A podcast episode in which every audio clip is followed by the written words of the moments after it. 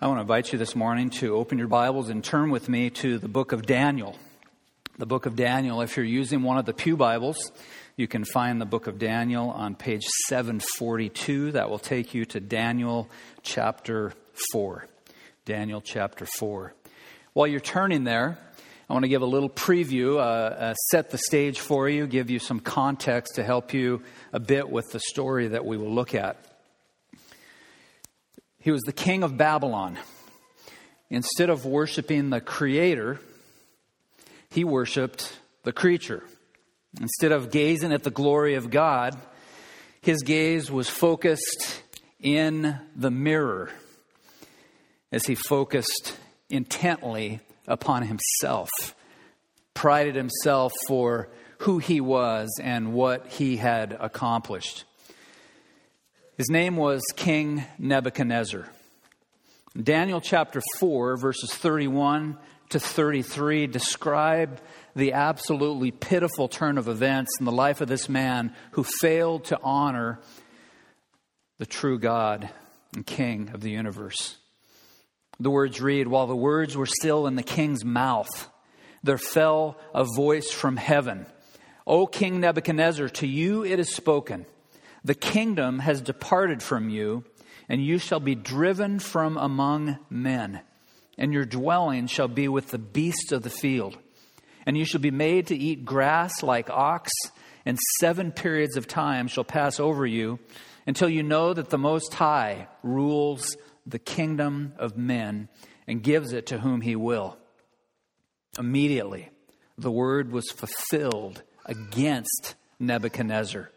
He was driven from among men and ate grass like ox, and his body was wet with the dew of heaven till his hair grew as long as eagle's feathers, and his nails were like bird's claws.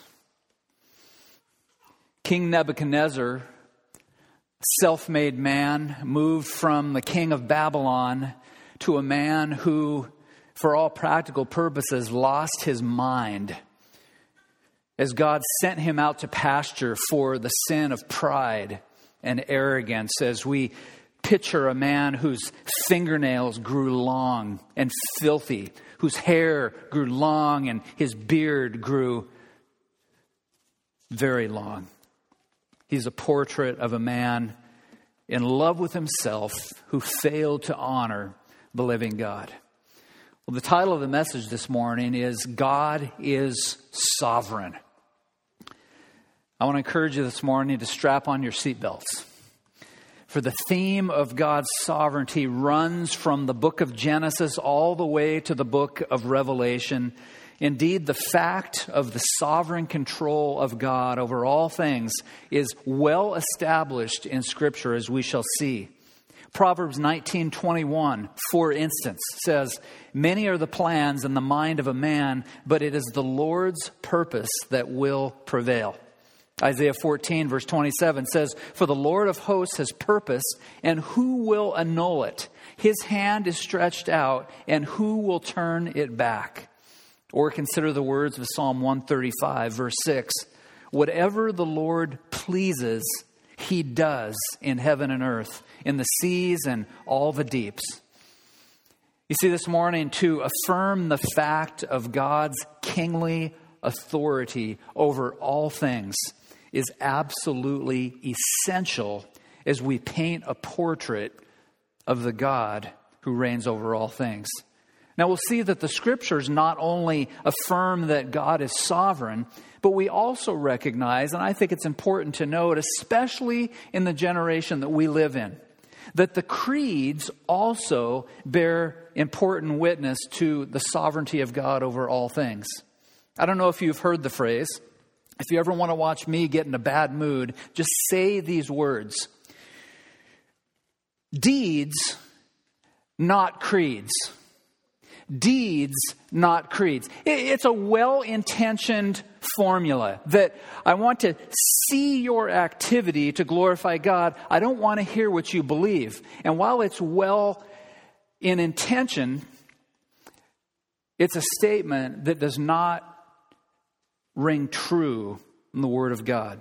It is not only important what we do, namely the deeds, it is also vitally important what we believe, namely our creed. And so let me share with you a few of the creeds and how they unpack the sovereign control of God over all things. In 1689, some Baptist theologians convened and they wrote an absolutely important document called the Baptist Confession of Faith. It was only in 1647, several years prior to the authorship of the Baptist Confession, that our Presbyterian friends got together at the Westminster Assembly and crafted a very important confession, the Westminster Confession of Faith. Well, our Baptist brothers got together. We can go back, Nathan, to the Baptist Confession for a moment. But our Baptist brothers got together and basically used the Westminster Standards as a model for their doctrinal formulations. Notice what it says. God hath decreed in himself from all eternity by the most wise and holy counsel of his own will, freely and unchangeably, what? All things, whatsoever comes to pass. Now look at the Westminster Larger Catechism. It says God's decrees are the wise, free, and holy acts of the counsel of his will, whereby from all eternity he hath for his own glory unchangeably foreordained whatsoever comes to pass in time, especially concerning angels and men. One of the creeds that may be less known to you but equal in importance is entitled the Belgic Confession. The Belgic Confession states, we believe that this good God, after he created all things, did not abandon them or give them up to fortune or chance, that is, luck, but that according to his holy will, he so rules and governs them, that in this world nothing happens without his direction.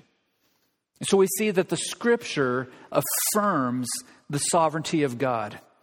The creeds and the catechisms affirm clearly the sovereignty of God. The heroes of the Christian faith, namely the heroes throughout church history, have always affirmed the sovereignty of God.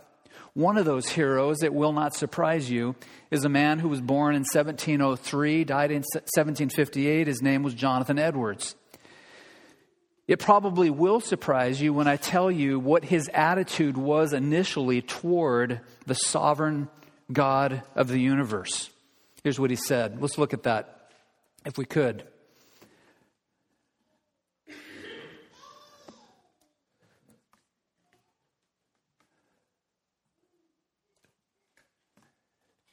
Nate, are you up there? There we go. One more, bud.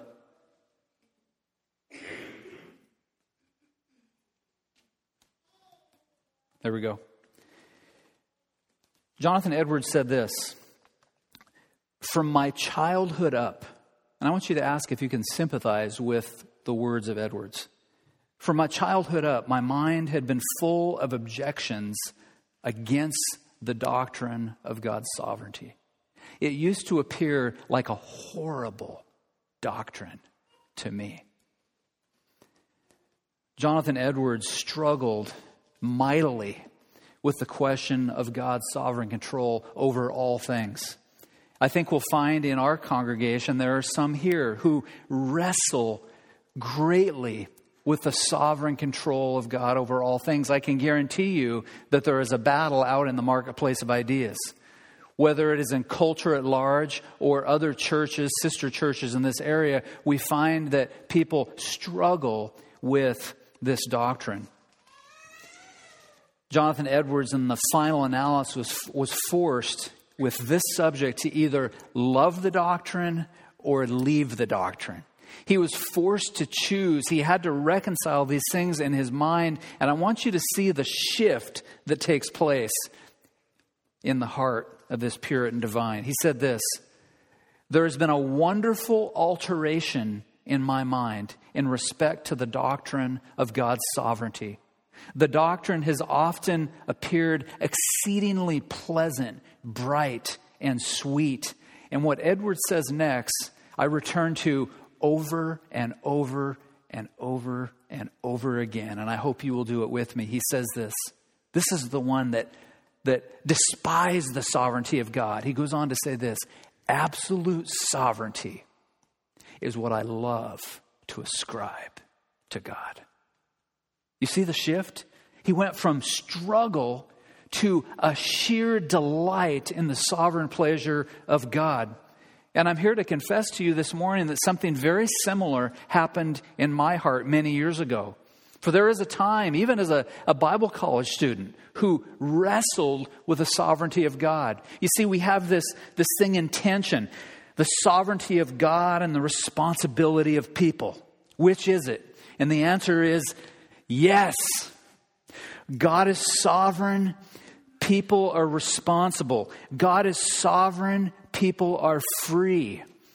Now, when I say people are free, that is a loaded statement. And I have to tell you that I have some comments prepared this morning that I've decided to omit about the free will of man. But suffice it to say, God is sovereign. People make free decisions. We must hold those two in tension. And so the alteration in my mind was similar to what happened in Edward's mind. And here is what I began to confess early in 1991 or 1992. Absolute sovereignty is what I love to ascribe to God. Sometimes so much that I've heard comments. I heard one man I respected, and he said, it seems like Steele's really hung up on the sovereignty of God. And I took that as a compliment. Why? Because absolute sovereignty is what I love to ascribe to God. Charles Haddon Spurgeon on the sovereignty of God. He said, there is no doctrine more comforting to God's children than the doctrine of divine sovereignty. Under the most adverse circumstances and the most severe troubles, they believe that sovereignty hath ordained their afflictions, that sovereignty overrules them, that sovereignty will sanctify them all. There is nothing for which the children of God ought to more earnestly to contend than the dominion of their master over all creation, the kingship of God over all the works of his own hands, the throne of God, his right to sit on that throne. On the other hand, Spurgeon says, there is no doctrine more hated by worldlings, that is carnal people, that is unconverted people, as the great, stupendous, but yet most certain doctrine of the sovereignty of the infinite Jehovah. This morning I want to ask, where do you stand in relationship to the sovereignty of God? Are you like Edwards in his early teen years when he said, I despise that doctrine? Or have you crossed the divide? And can you confess with him, Pastor, I don't understand it all. I don't know how all the details work out, but I can say this, that absolute sovereignty is what I love to ascribe to God. Will you pray with me as we open God's word? Our Father, I thank you for the topic before us. We thank you that it is more than a mere topic. This is a subject of vital importance. This is an attribute that is essential to your nature. And God, I freely confess that it is apparent that there is a struggle with this particular attribute in the lives of many people. And so I pray for anyone struggling today that the struggling would end today, that today would be the day when each of us can say absolute sovereignty is what I love to ascribe to the living God. God, would you comfort your people? Would you encourage your people? And I pray that our study this morning would lead us to trust you with gigantic hearts of faith, that we would lean into the power of your Holy Spirit, that we would be gospel-centered in everything we say and do. For it's in Jesus' name we pray. Amen. I want to have you stand with me as we look at the passage, we read it together, and look at specific verses 34 and 35. Daniel chapter 4, verses 34 and 35. At the end of the days, I, Nebuchadnezzar, lifted my eyes to heaven, and my reason returned to me. And I blessed the Most High God and praised and honored him who lives forever. For his dominion is an everlasting dominion, and his kingdom endures from generation to generation. All the inhabitants of the earth are accounted as nothing. And he does according to his will among the host of heaven and among the inhabitants of the earth. And none can stay his hand or say to him, "What have you done?" May God bless the reading of the word. You may be seated.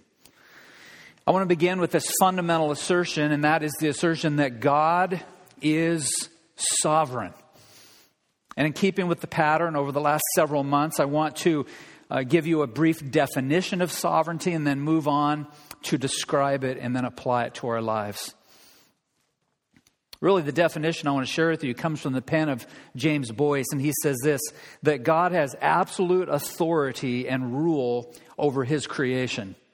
In order to be sovereign, Boice says, God must also be all-knowing, all-powerful, and absolutely free. If he were limited in any of these areas, he would not be entirely sovereign. I want you to consider this with me.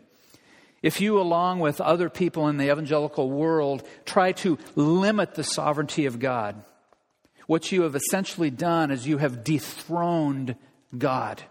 If there are any limitations to God's sovereign control over all things, he has been rendered powerless.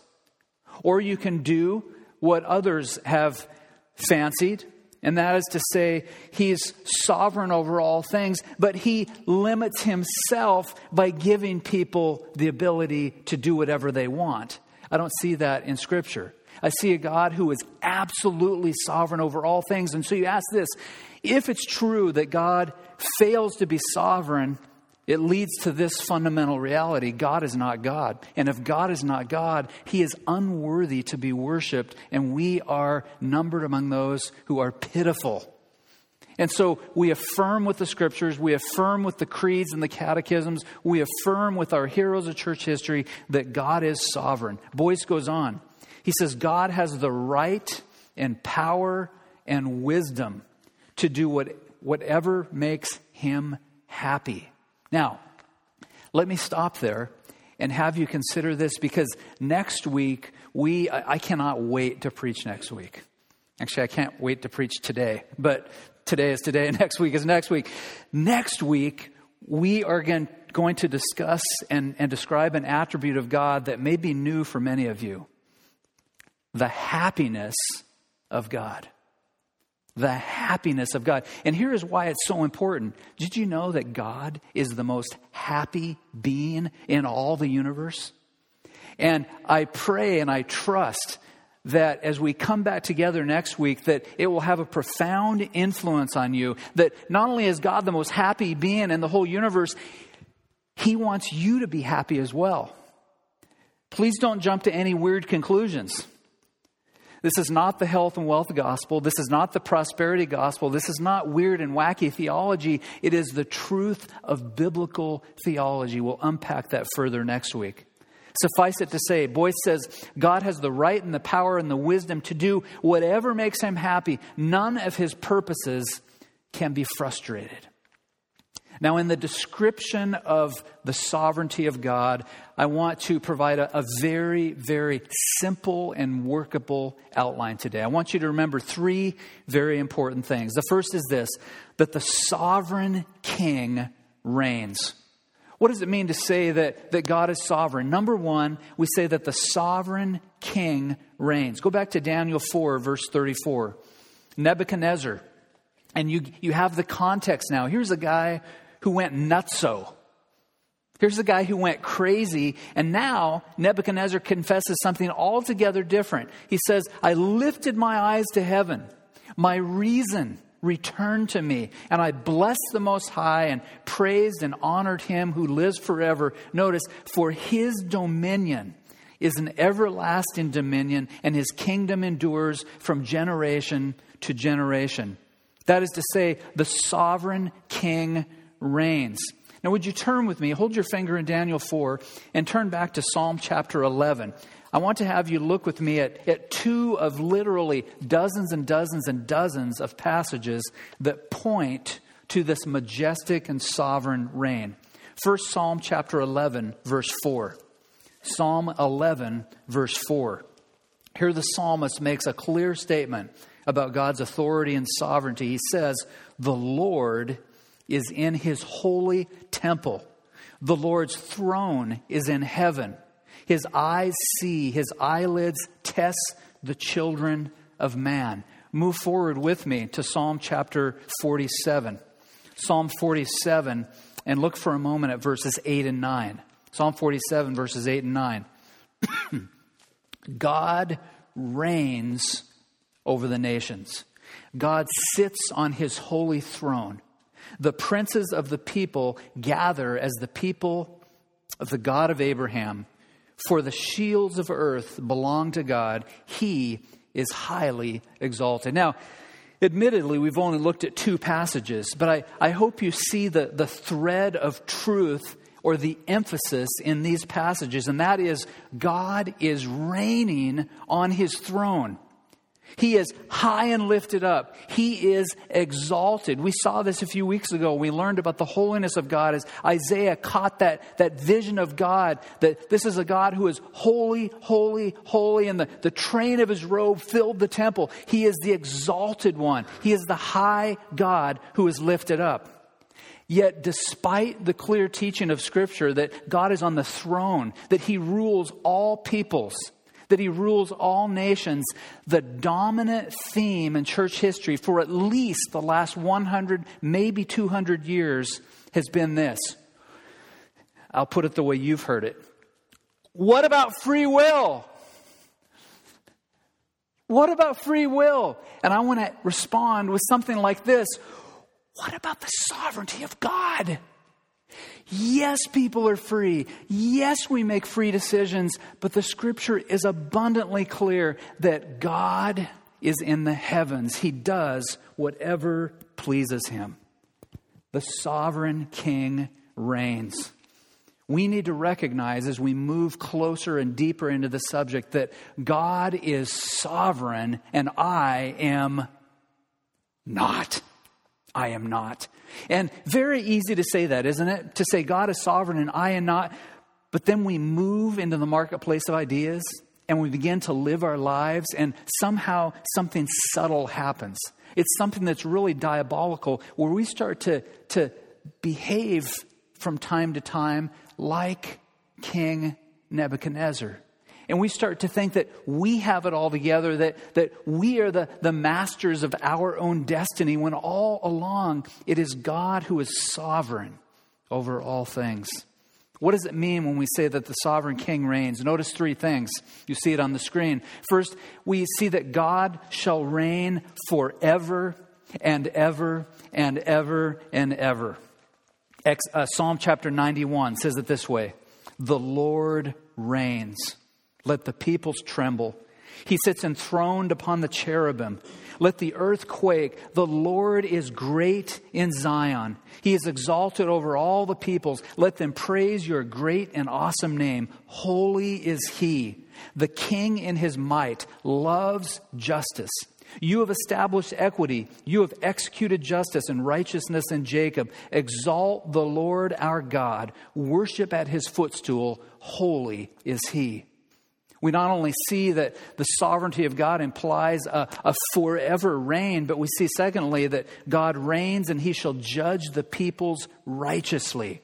Aren't you excited about that? That the God who is sovereign over all things will be righteous in the execution of his judgment. Psalm 96:10 says, "Say among the nations, the Lord reigns. Yes, the world is established. It shall never be moved. He will judge the peoples with equity." There's a third thing I want you to see as we examine this first principle concerning the sovereignty of God. That is that he reigns. I want you to see, much to the chagrin of many people in our culture, that God determines everything that comes to pass. God determines everything that comes to pass. Proverbs 16:33 says, "The lot is cast in the lap, but every decision is from the Lord. In the Westminster Shorter Catechism, question 11, we read a short, pithy statement that is oozing with biblical wisdom. It says this: God's works of providence are his most holy, wise, and powerful preserving and governing of all his creatures and all their actions. That is to say, God is not only in control of the cosmos, he's not only in control of the nations, he's also in control of the rulers of those nations, which means he's in control of the people of those nations, which is to suggest he is in control of every person in this sanctuary. God is sovereign over all things. I want you to see also that the book of Matthew teaches that nothing is beyond the extent of God's sovereign control. And I want you to look at this with me quickly in Matthew chapter 10, verse 29. In Matthew chapter 10, verse 29, we see the principle vividly illustrated once again. Matthew 10, 29. Jesus says, "Are not two sparrows sold for a penny? And not one of them will fall to the ground apart from your Father. But even the hairs of your head are all numbered. Fear not, therefore. You are of more value than many sparrows." You see, the scriptures are clear that God determines all things that comes to pass. He knows the hairs on your heads. Let's not make this personal this morning. He knows all about you. He knows all about me. That is to say, nothing is beyond the extent of God's sovereign control. I want you to look at the second main principle here. We not only see that the sovereign God reigns, I want you to see, secondly, that the sovereign king does as he pleases. He does as he pleases. Young people might put it this way: he does whatever he wants. God does whatever he wants. Would you go back with me to Daniel chapter 4? Daniel chapter 4. The principle once again surfaces, and we see that God very clearly is a God who does whatever he pleases. All the inhabitants of the earth are accounted as nothing.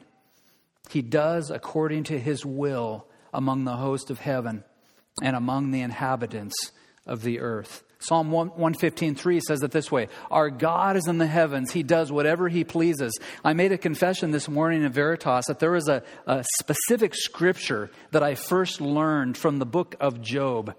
Job chapter 13, verse 15. And that I learned that scripture in Jerry Bridges' book, Trusting God Even When Life Hurts. Does that book sound familiar to any of the women?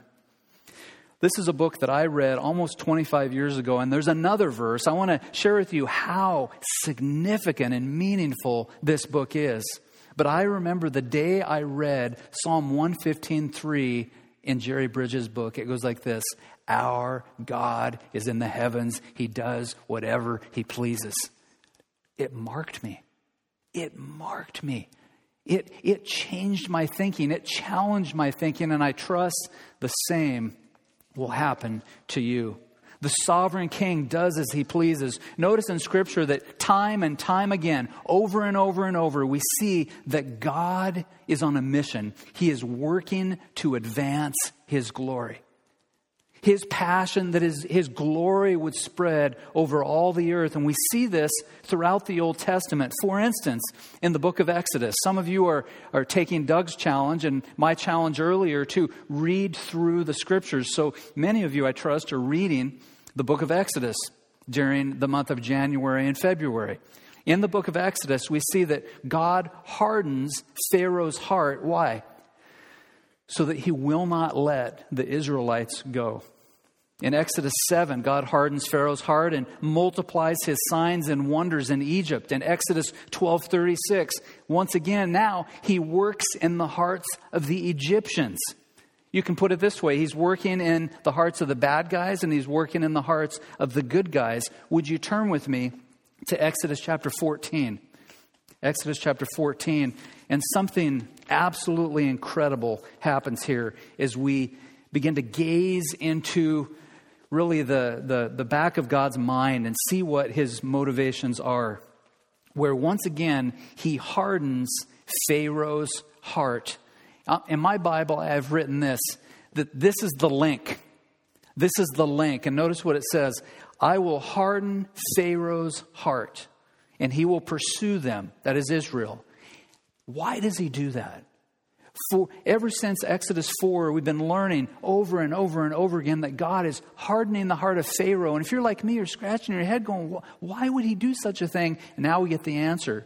He will harden his heart and pursue them, and I will get glory over Pharaoh and all his host. And here's the link. And the Egyptians shall know that I am the Lord. And they did so. In verses 17 and 18, we read, once again, I will harden the hearts of the Egyptians so that they shall go in after them. And I will get glory over Pharaoh and all his hosts, his chariots and his horsemen. And the Egyptians shall know that I am the Lord when I have gotten glory over Pharaoh, his chariots and his horsemen. You see, the sovereign king does whatever he wants. He is in the heavens. He does whatever he pleases. God works over and over and over again to advance his glory. But I want you to see something else. That is that God works all things according to the counsel of his will. Some might be tempted to say, well, that was the Old Testament. We'll look in the New Testament to Ephesians chapter 1, where Paul says, in him we have obtained an inheritance, having been predestined according to the purpose of him who works all things according to the counsel of his will. You say, where do the framers of the creeds and the catechisms get the language of God ordains or God predestines everything, including people, according to his sovereign pleasure? They get it from this verse, that he works all things according to the counsel of his will. Isaiah 46, 9 and 10 says, remember the former things of old, for I am God and there is no other. I am God, there is none like me, declaring the end from the beginning and from the ancient times, things not yet done, saying, notice what God says, my counsel shall stand and I will accomplish my purposes. No ifs, ands, or buts. And then finally, see as we learn that God does whatever he wants, that his purposes are absolutely unchangeable. You know, I'm convinced that many people in the evangelical world believe that prayer can change the mind of God, and nothing could be further from the truth. Why? Because the scripture teaches that his plans and purposes are unchangeable. 1 Samuel 15:29, and also the glory of Israel will not lie or have regret, for he is not a man that he should have regret. Numbers 23:19. God is not a man that he should lie, or the son of man that he should change his mind. Has he said, and will he not do it? Or has he spoken, and will he not fulfill it? In the New Testament, Paul says this in Ephesians 3. He says, this was according to the eternal purpose that he has realized in Christ Jesus, our Lord. You see, in eternity past, God the Father ordained everything that comes to pass. Everything. God stands over every good event. God stands over every evil event. And as we learned today in Veritas, the good things that happen, God is praiseworthy for them. The bad things that happen, sinners and demons and the devil are blameworthy for the evil acts that they commit. John Piper says it like this, thus the declaration that God does all that he pleases is a declaration of his power. This is what we mean by sovereignty, Piper says. God's power always makes way for his perfections to be expressed according to his good pleasure. There's a final thing I want you to see this morning as we unpack the sovereignty of God, and that is that the purposes of the sovereign king can never be thwarted. Back to Daniel 4, verse 35. All the inhabitants of the earth are accounted as nothing. He does according to his will among the host of heaven and among the inhabitants of the earth. Notice, and none can stay his hand or say to him, what have you done? I know in women's Bible study, one of the questions that either has surfaced or will surface is concerning the book of Job. And Job had what I like to call an interview with God. You remember that?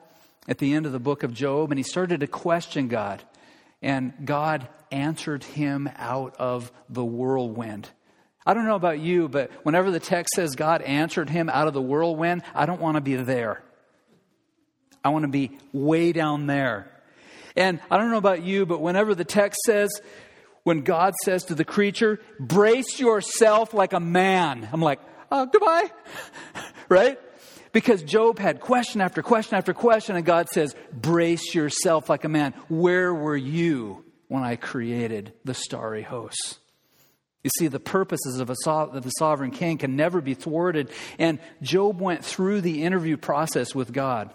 You might call it the interrogation process, because he was the one ultimately in the final analysis who was interrogated. And at the end of the book, chapter 42, verse 2, we find a man who has been humbled. We find a man who is repentant. We find a man who has the proper biblical worldview as he sees and worships God. And here's what he says. I know that you can do all things and that no purpose of yours can be thwarted. You see, if God decrees it, it will happen. If God ordains it, it will happen. John Piper says, if none of his purposes can be frustrated, and I want you to think ahead to next week now, if you can prepare yourself for our next study. If none of his purposes can be frustrated, then he must be the happiest of all beings. Now think about this. How many of you have ever had plans that you made? Guys, you had a big date with this really pretty girl. Or men, you had a job interview with the firm that you always dreamed about. Or ladies, you had your mind set on the perfect house. White picket fence, little dog, never got in trouble, perfect little kids. You got it, right? And something happened, and it didn't come to pass. Your plans fell through. That never happens with God. Therefore, he is the most happy being in all the universe. Piper goes on to say, just as our joy is based on the promise that God is strong enough and wise enough to make all things work together for our good, so God's joy is based on that same sovereign control. He makes all things work together for his glory. Let me sum it up. The sovereign king reigns. The sovereign king does whatever he pleases. And the purposes of this sovereign king can never, ever be thwarted. I want to close by having you take a look with me at what I like to coin the practical side of sovereignty. How does this hit us in the daily grind of life? What bearing does this reality have on my life? What difference does the sovereign control over all things have on my career or my marriage or how I parent or the kinds of things I engage in my life? How does God's sovereignty factor into a tragedy that I am facing or may face in the future? Cancer, loss of a spouse, a wayward child, unemployment. There's a million things that we can plug in to this situation. Notice several things. First, God's sovereignty enables me to trust him with every aspect of my life. The Belgic Confession once again says that this doctrine gives us unspeakable consolation. For we learn thereby that nothing can happen to us by chance, but only by the direction of our gracious Heavenly Father. I find it interesting that There are some very popular words that we use in our culture. One is luck. Good luck. Another is chance. Another is fortune. And we use the words all the time. And it's just become a part of not only our culture, but it's become a part of evangelical subculture. But the Belgic Confession says this: He watches over us with fatherly care, keeping all creatures so under his power that not one hair of our head, for they are all numbered, nor one sparrow can fall to the ground without the will of our Father. In this we trust, because he knows that he holds in check the devil and all our enemies, so that they cannot hurt us without his permission and will. I would challenge you with this. Instead of telling your loved one, good luck, say something like this: Godspeed. Now, that's how the Puritans did it. That's how some of the soldiers in the Civil War operated. Godspeed, because what power does chance have? What power does luck have? Chance and luck simply are non-existent in God's economy. They don't exist. There's a second practical reality. You see it in your notes, that God's sovereignty proves that his reign shall endure and the promises of the new earth shall come to pass. Revelation 22 verse 5, and night will be no more. They will need no lamp, nor lamp or sun, for the Lord God will be their light, and they will reign forever and ever. Are you ready to spend all eternity on the new earth? To live for the glory of God, to love people. And I want to encourage you. I'm kind of on a Randy Alcorn kick these days. His book that he wrote many years ago, Heaven, I think is the best book ever written on heaven, where Alcorn confronts the notion that heaven is pie in the sky. Heaven is where you go and get a halo and float around. And like every young person I've ever talked to, I don't want to go there. That sounds boring. I can guarantee you this: heaven will not be boring. We will be on the new earth with glorified bodies. We will eat, we will drink, we will play, we will worship, we will glorify God with our lives. Is anyone with me? Can you not wait for that experience? It's going to be incredible. Number three, God's sovereignty comforts me, knowing that nothing will enter my life without divine permission. It was a few weeks ago, right over in the fellowship hall. Someone was asking me how my week went, and I was probably moaning and groaning, and it was not pretty. And man and the wife were just listening. They were good friends. And the wife looked at me and said, "Well, Pastor Dave, aren't you the one that's been teaching us that God ordains everything that comes to pass?"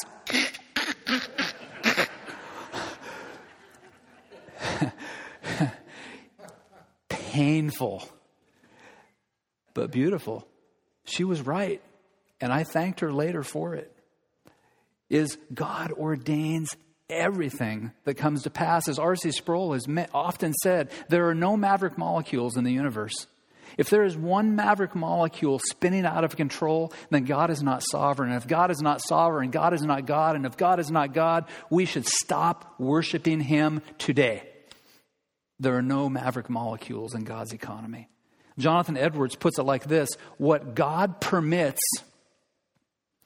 God decrees to permit. You see, behind every act of permission, God made a sovereign decree that event would come to pass. Number four, when bitter providence strikes, I can rest assured that God allows me to endure a season of adversity that is ultimately for my good and for his glory.